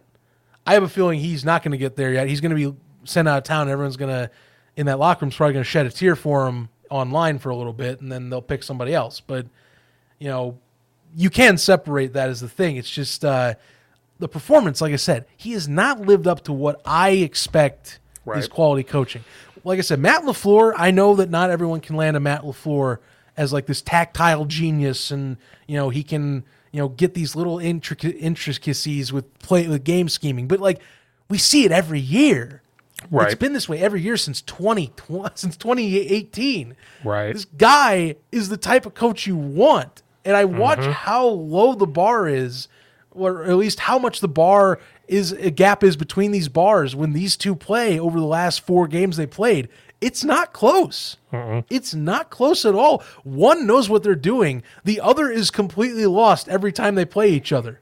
Well, again, we're all over the place. I tweeted yeah. this out. When Jim Harbaugh and Michigan won the championship, I said, did Michigan just prove that if you give a coach time, that good things can happen? And so maybe in their minds, they're like, two years is not long enough. You know, we yeah. that first year... it's probably not fair. You can put an asterisk up to that first year and just say well, we. You don't li- want a Raiders stigma either, where you're just firing every year, like Al Davis was towards the end of his life. Right. You know, you want to, you do want some continuity, but like some stuff, it feels like it's kind of obvious if you look, clo- if you are looking close enough. Right. You know, and I think it's more the eyeball test of well, it wasn't Mark Trestman, you know, taking a good offense and then just completely throwing it, having it thrown into the gutter. After a year where they fired Love, by the way, and they fired Lovie Smith, of course, you know, remember firing the ten and six coach to then go eight and eight and miss the playoffs and the division title to then completely in the basement of the N F C North and be one of the laughing stocks in the N F L in twenty fourteen. You know, that is justifiable. This, it's a little different when you're already rock bottom for, you know, now five going to possibly be on, see, well, at least five years. I can't say anything for next year. Things could be positive. It was positive at the end of the year. But for five, for, for now five seasons, you know, you're one of the laughing stocks in the league for mm-hmm. a good chunk of the season. So, you know, you you do a little bit better than Mark, and I think that's the threshold. You just don't let it become a train wreck like that second year, and you can get a third year. Right, right. And so I think that's what they were doing. They're probably like, you know what? We gave Justin Fields three or four years. You got to give this head coach three years. Who knows? I do think everybody in the world agrees that he's just a better coordinator, and it was proven. Him calling defense was fantastic. It was so much better, and I kind of, I kind of wish he was our just our D C. You know, I think if he was just our D C, we'd be sitting here pretty. You know, and bringing in Johnson from Detroit for O C, from the O C to the, for the Bears as a head coach. I think that'd be the most dynamic duo right there. Watching how the Lions do their offense and then him calling defense, that would have been the case. But you know what? We're sitting here. He's the head coach. He's probably going to be the D C next year because that's what saved his job. So he kind of knows I have to continue to do this if I have a chance to save my job next year. And I got to make a, they got to make a splash higher at O C. And it doesn't need to be someone that's a Super Bowl winning guy, which we all would love. He needs to make a, bring in a guy that makes sense. Um, I also think yeah. the Bears are kicking themselves because now Bill Belichick's out there in the wind, and they're probably like, oh, shoot, wait a minute. Yeah, yeah, I know, I know. What's funny is I've been looking, kind of like scouring a few things while we're talking. Uh, sounds like Atlanta is courting Bill Belichick very hard. That, and, uh, yep.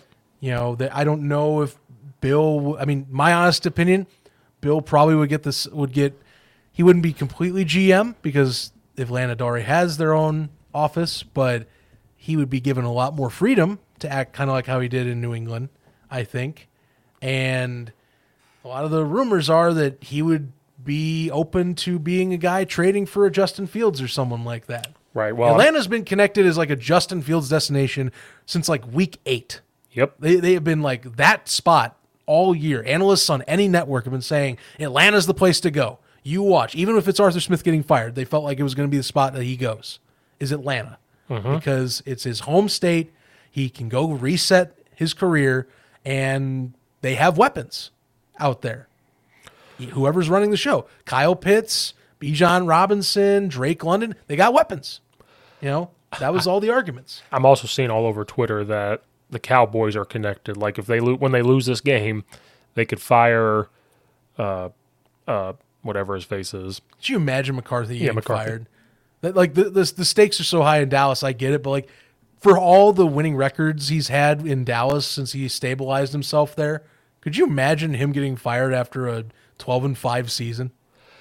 That's the thing I'm seeing all over Twitter. Like, fire him now, fire him now, seeing fans. Like, fire that fat guy. And I'm like, number one, that guy can out-coach all of you, so we got to just stop. I would I would kill to have Mike McCarthy on the Chicago Bears, to be honest with you. And then I'm I also would kill to have him. I'm also seeing a lot of Twitter, uh, the, the Breaking Bad thing, where he goes, he can't keep getting away with it. They're like, the Packers can't keep getting away with it. Like, what is happening? And I cannot agree more. I don't understand. McCar- McCarthy's a plant. He's sabotaging it to let Green Bay go. Maybe. You know what? McCarthy is to the Packers what um, Lovie Smith was to the Bears. Lovie Smith got us the first-round pick at last year and this year. So I think McCarthy to the Packers is what Lovie Smith is to us, or to the Bears. yeah, I think I see one of the memes you're talking about. Someone put uh, Jerry, quote, all right, someone get Bill's ass on the phone.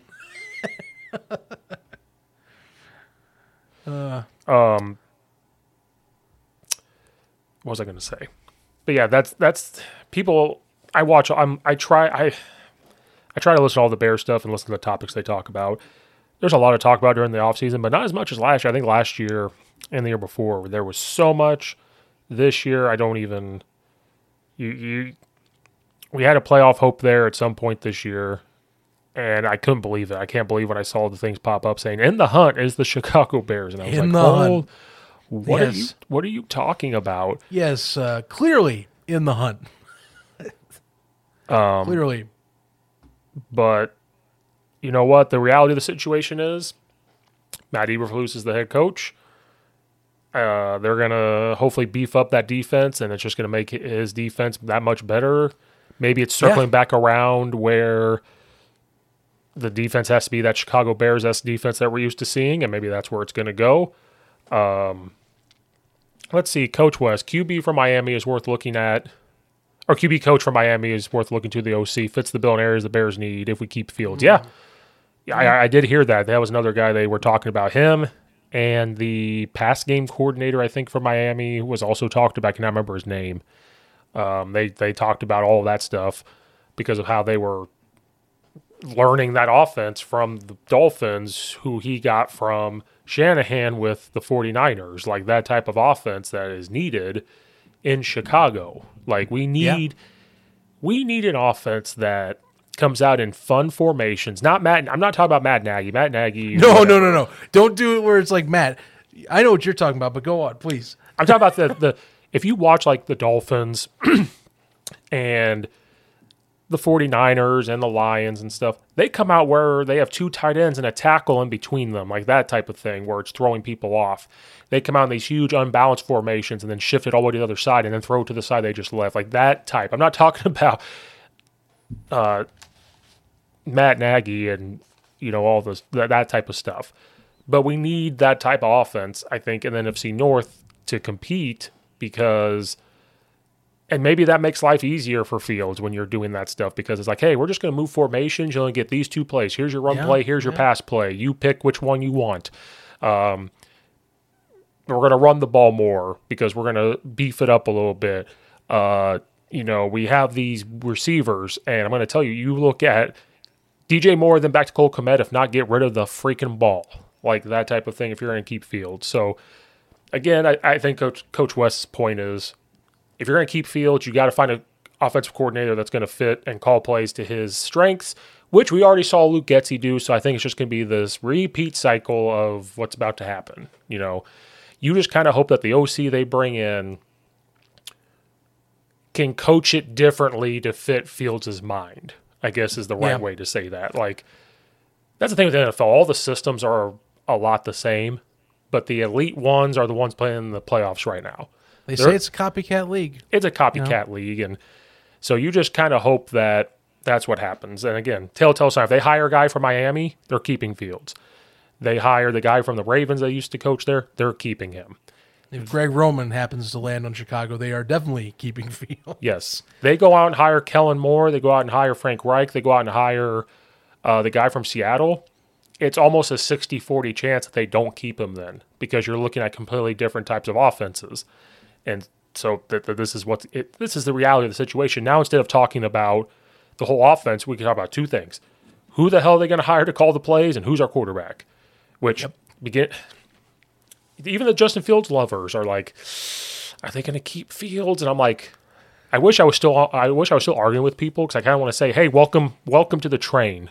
Like that, I've been saying for years. Welcome to my world. I've been saying this for years. Welcome. Me and Coach West have been saying this for years. Welcome. Welcome to our side. Just present. Just this Homer Simpson Treehouse of Horror uh, clip where he's patting the couch. That's uh, you. That's me just right now. Come on, sit right down. Join back in. We've been here for years. It hasn't changed. I'm tweeting that right food. now. I'm going to tweet that right now. You should. It's it's comfort. It's not good comfort food, but it's comfort food, all right. All you Justin Fields get lovers talking about getting rid of him. And then I need to find the couch. Get the couch, baby. Simpsons couch, or Simpsons couch pat, or Simpsons Treehouse of Horror couch. I don't know, something like that. But found that is it. Very much what that feels like. Found it. There we go. There's the tweet. Nice. All Very you th- nice. There it is. Because I'm an ass. Oh, God. What do you there think? It, I, I got to retweet. Sorry. I got to gotta retweet it. There you go. I guess one thought is, what happens if the Bears don't go to Arlington, because they're battling them right now? I think they will, because they've already put too much into it. Yeah. What happens if they I'm, decide not to? I'm in the camp now where it's going to happen. It's just that they're, this is, uh, I think this is very much like local politics and gov- and state politics in play right there, that, you know, the valuation, the tax dollars, you know, fair share for what you're paying for, for a stadium. I think that's where we're at right now. Um, I'm, I think they'll go to Arlington Heights, and I think if they say it completely collapses through and it's like, the final nail in the coffin to get this done got, is put in, then I realistically believe they go back and negotiate with the city of Chicago. Yeah, you got a new mayor, which he's not. He's yeah. I he's, mean, Lori Lightfoot did screw up a lot of that talk. Yeah, but the new um, mayor they got, he's I felt. the new mayor they got. He's still dumber than. He's, I I I'll be honest with you, uh, because of my employer that I will not name, I see only certain lights of the mayor. If you know what I mean, Steve. So um, he's not yeah. my he's not my mayor, but since I live in the burbs, you see it, and I'm like, oh, this guy's dumber than he's so dumb. He's dumber than Ron it, Turner. Yeah, I mean, I think they try and talk to him more seriously. Otherwise, like it's going to be, it'll then come down to the first city that gives him like a red carpet. Like I know Naperville, like went on record their mayor and was like, oh, we'd welcome them with open arms. And so, like, it's going to be one of those, like, neighboring communities that they'll, like, they want that badly, that economic exposure, that they're just mm-hmm. going to just lay it out there and give them everything. So if Arlington doesn't work, it'll be some community that will give them, like, a ton of tax breaks, push the taxes onto a person, and there you go. New stadium, and they get a campus somewhere. Um, you know? I think another part of it, and I could be wrong, I think it's because the Bears want to build so much. They want the stadium. They're talking about casino. They're talking about yeah, it's a whole entertainment district. That's what they want, you right? know? And I think that's where the problem is. I don't think it's not, if it was just the stadium, I think they're fine. I think they're it's really a lot of the taxes of the stadium. The casino game is really tricky, so I think they're trying to battle that. And then where do they put hotels? Do they want a train that comes into the stadium like the Packers or not the Packers? The Patriots have, mm-hmm. you know. So I think there's. We're not getting told everything. Do neighbors want all the extra traffic? That's a few of those guys that are against it, but it's right. not like the majority from what I get. Right. You know? It's going to happen. I just think it. They're going to pay taxes no matter what. They're going to have to do this. I think it's more of um, how much the town is talking, like just a lot of things are going into it. I just thought that was interesting that Kevin Warren and them made that statement of like, well, maybe we don't go to Arlington, basically is what they're saying. Like, oh, maybe they decide not to. But I just thought that was interesting. Yeah. Uh, I, yeah. Ju- I say bring them to Naperville, but I, the more I think thought think about it, it's already busy enough here. You bring them here? Well, that Ooh. was my thing too. Like, you know, I don't go to Naperville as much as you. I've been in the past, you know, before I moved out there, and it can kind of get wild out there in Naperville. Like, you, you can get congested already. Oh, yeah. I mean, it's a big town. You get your connect. It's it's literally connected to Aurora, which is the second biggest city in Illinois behind Chicago. I've been to, I've been to Aurora plenty of times, and that, that can get wild out there too. You know. Um, oh yeah, population wise, Chicago's number one, Aurora's number two. So you bring them out here, and you've got Aurora number two, Naperville's in the top. Uh, you have North Central College here that competes for national titles, um, that type of stuff. I mean, oh, maybe my taxes will go up. Never mind, go to Arlington. That's fine. It's okay, guys. Just go play somewhere else. You know, I'll, I'll give you money, just not tax money. Well, I mean, we went Please to that. Let me live a normal life. Hey, that New Year's Eve game was only sixty bucks. That's a good deal, though. Like for a Bears ticket. Oh, but we were like, up high. I'm going to tell you right now. I got we got leg workouts. I know, but like you get to go to a game for sixty bucks. It's N F L. I usually say that's a win either way. You know what I mean? Oh yeah. Unless it was unless it was very windy, which you know, up at the top of the spaceship, it can. Uh, I mean, you can catch the lake the lakefront breezes pretty good. Or, or I mean, again, it was snowing, so we're all the that way too. up. That too. That too. And it was the snow that didn't really stick. It turned into slush. So as you're walking the stairs, I'm like gripping for dear life. Oh boy! But you know what? I don't want to take that tumble. Well. It was an experience. Like, you know, we sat there and we couldn't move a lot because we were cold and you're just sitting there. But it was more of like, hey, you know what? I think we all need to experience one Snow Bears game in our life. And there there it was. And so here's the funny part. We left at some point in the fourth quarter because I was like, they're going to win. Let's get out of here before it gets crazy. And, you know, we're leaving. And we're hearing the chants. We want Fields. We want Fields. And I'm like, oh, good yeah. thing I'm leaving. Good thing I'm leaving. You know, I was going to ask you if you participated in that. So you were walking out the door when that started popping up. Oh, yeah. And then when I told people at work, they were like, oh, we know you were chanting that. And, uh, no. No. I was the guy that You'd said be fire. Like, clearly you don't know me. Yeah. Oh, that's why they were telling me. They were like, we know you were chanting. And I'm like, shut up. I, I want to know part of it. Even though he did play well, I couldn't take that away. I, they The whole team played well. I couldn't take that away from them. That that corner pass, that corner pass, like through that window in the snow, was a very. I will say, it is one of his top five, like best passes he's ever thrown in his three year career. So, well, that's why I was like watching you know. it live. He throws a hard football, and he put that right where, like I said, mm-hmm. he's got some mustard on it, man. Like he's got a cannon. He's got know? a cannon, and he when he makes great plays, it looks phenomenal. We just need seventy percent of the time that right there. We can't have it thirty percent of the time. We can't have it twenty percent of the time. It can't be for two games and you take three games off, like that type of thing. We need it to mm-hmm. be. Oh, I can't remember what game it was. That amazing break tackle that he had. It might have been the Atlanta game. He broke well, somebody. Atlanta, yeah, he had one like that too. That was uh, that one was just like, I'm sitting there, I'm like, damn, man.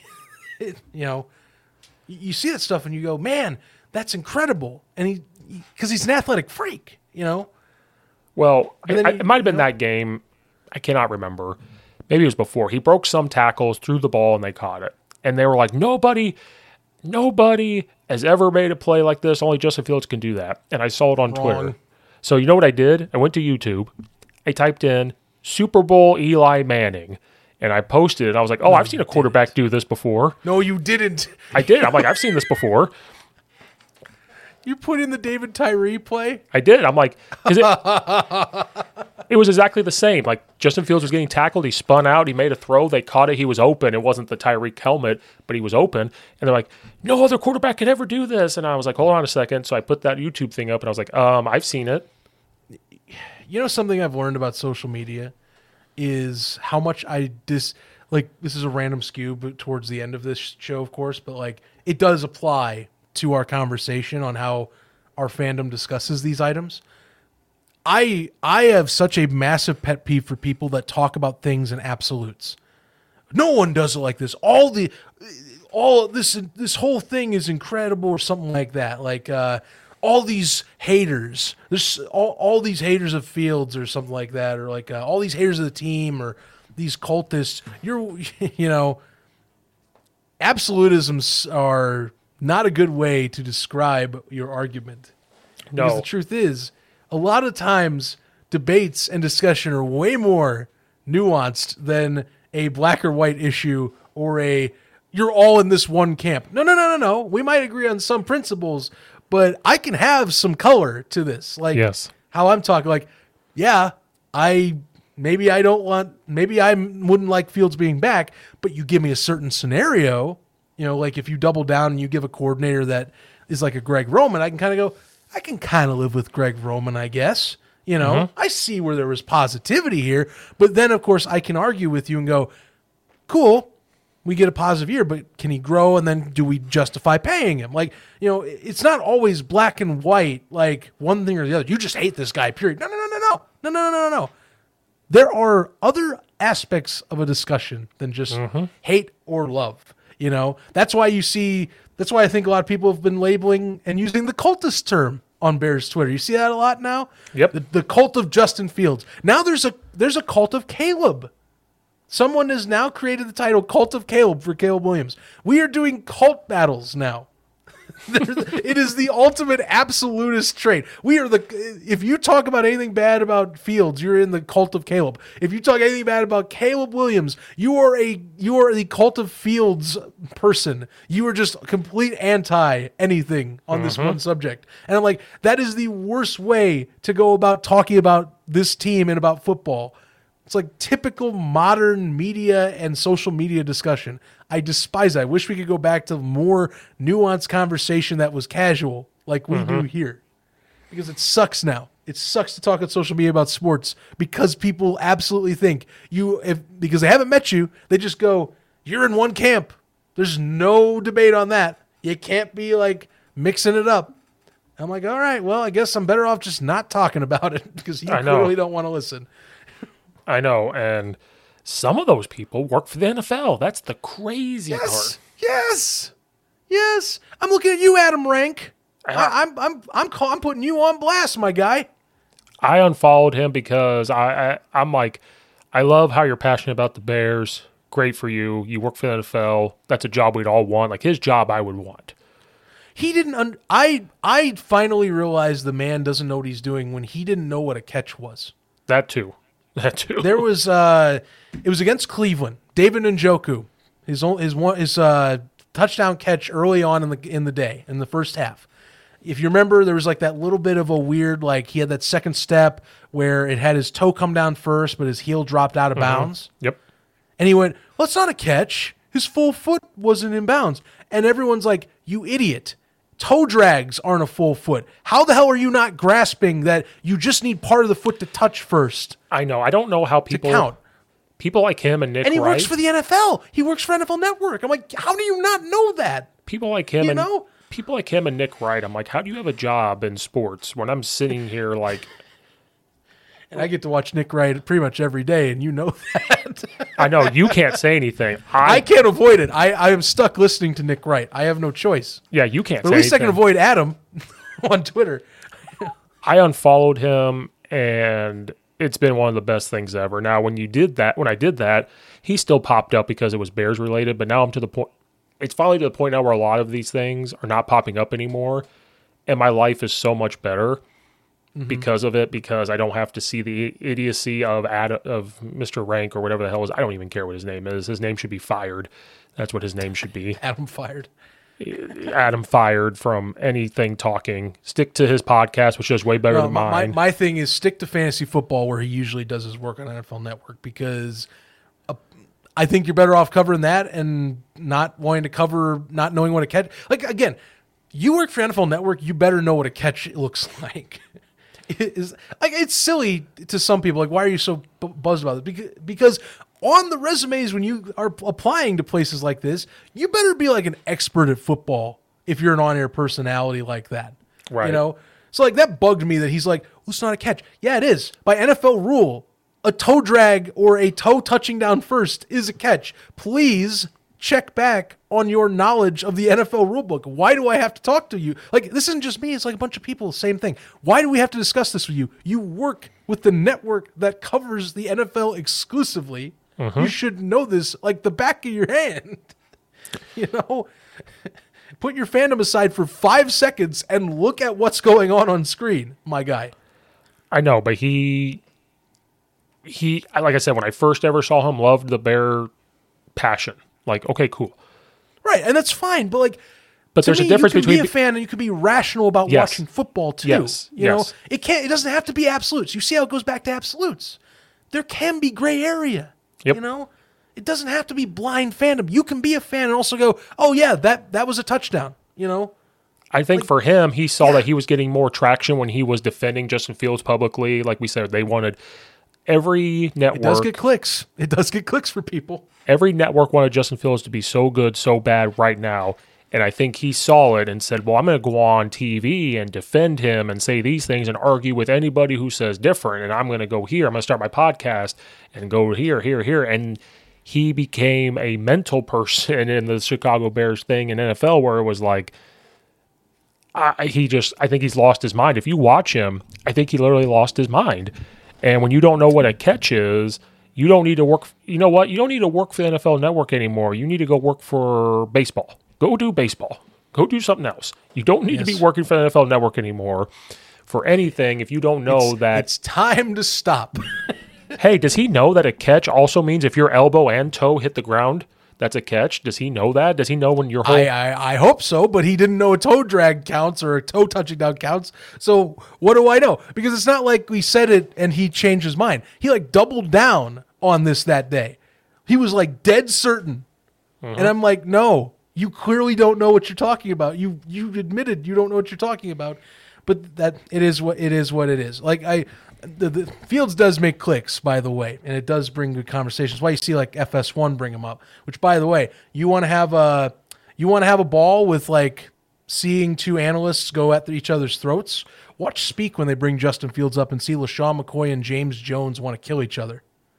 I can't LaShawn watch. McCoy's, LaShawn McCoy is extremely anti-Justin Fields. James Jones is extremely pro Justin Fields. It's to the point where LaShawn McCoy wants to get under James Jones's skin and tease him during shows to rile him up.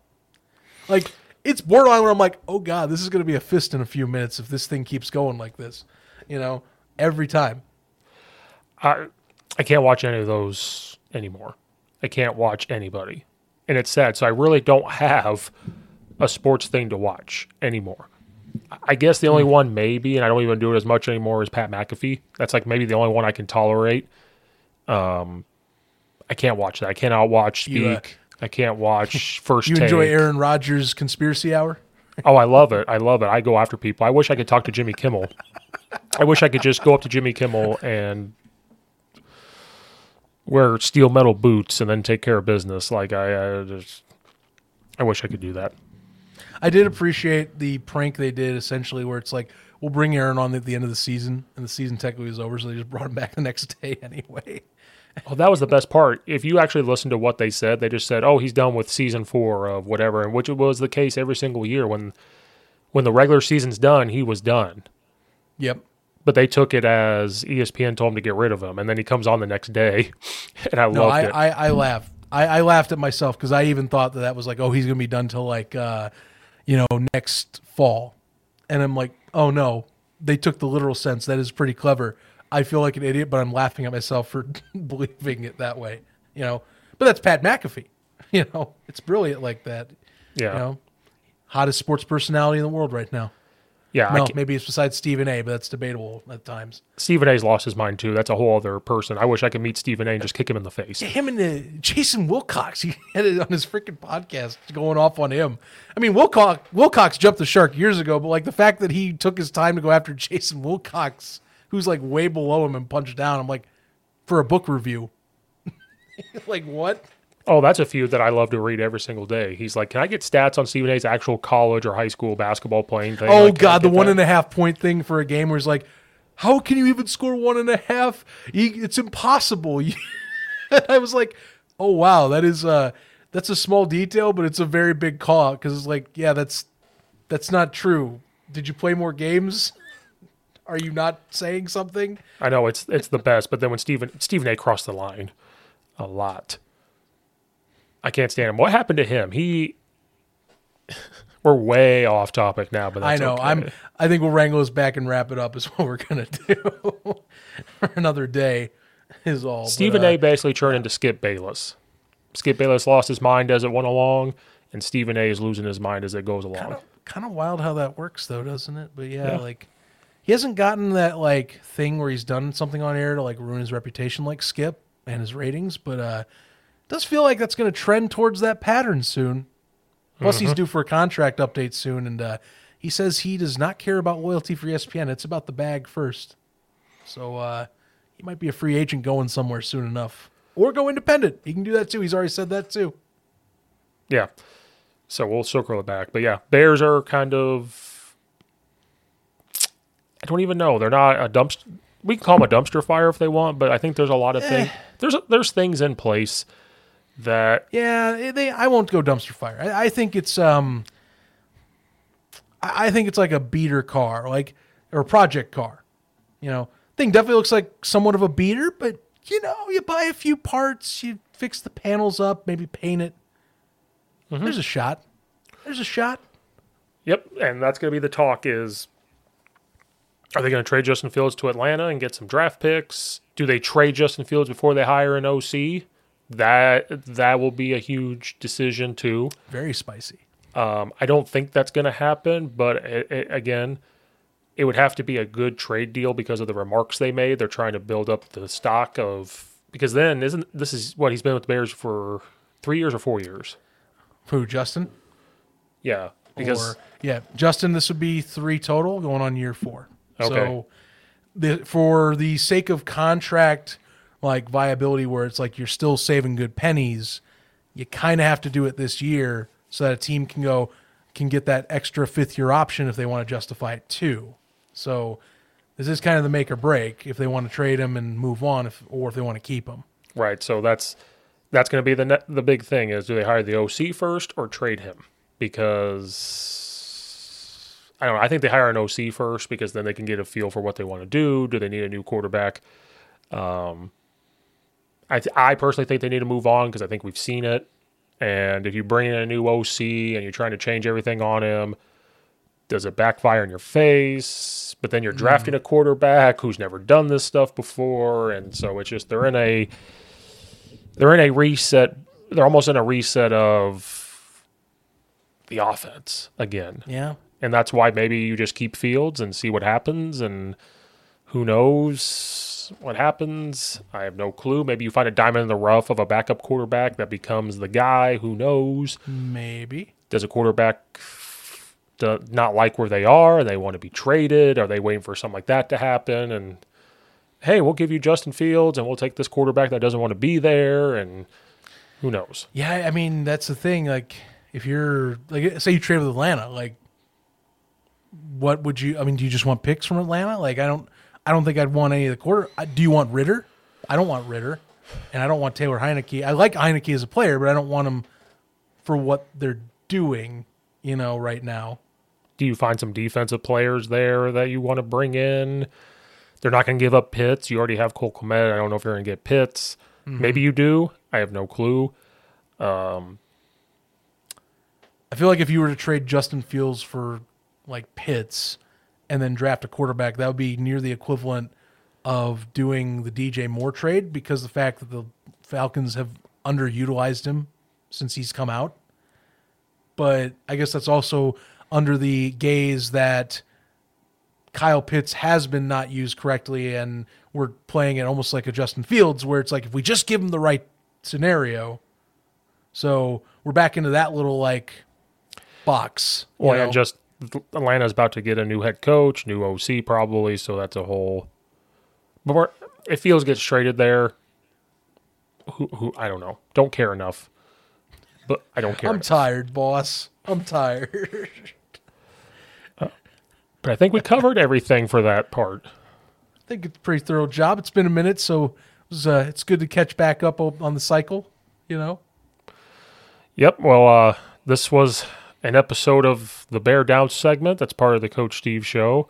Um, you still podcasting over there for other things? I know you're busy. Oh, man. yeah, man. We're we're going strong. Yeah, U S F L podcast, which is now U F L podcast, by the way, mm-hmm. thanks to the merger of the U S F L and X F L. So now we are covering that merged entity. Um, you can check us out. Favorite social media platforms at U F L podcast. Uh, look up U F L podcast on YouTube for what is going to be regular videos, uh, for the most part, starting this coming week. We're doing two shows this year. So Fridays we'll have the regular podcast episodes I always do with my uh, good friend and pal, Stefan Raychuk. But we also will have a panel discussion show and recap of the week show with folks from Pro Football Newsroom, which is I'm a part of and affiliated with, that is titled Around the U F L. So mm-hmm. it'll be every Monday you'll get that show that's around the U F L. Every Friday in the season, at the very minimum, you'll get a new U F L podcast episode. So stay tuned for that. Good times ahead. Also going to be, of course, trying to jump on with you as always when we can, at Zach Kyleman if you want my personal stuff. Um, and yeah, trying to, you know, stay up and up and about with my podcasting, you know, it's good. Found yeah. the balance, Steve. I finally think I got it all down. That's good. Um, well, check all that out. That's been uh, the Bear Down segment of the Coach Steve show. Uh, go Lions. Go Lions, baby. Let's see it happen.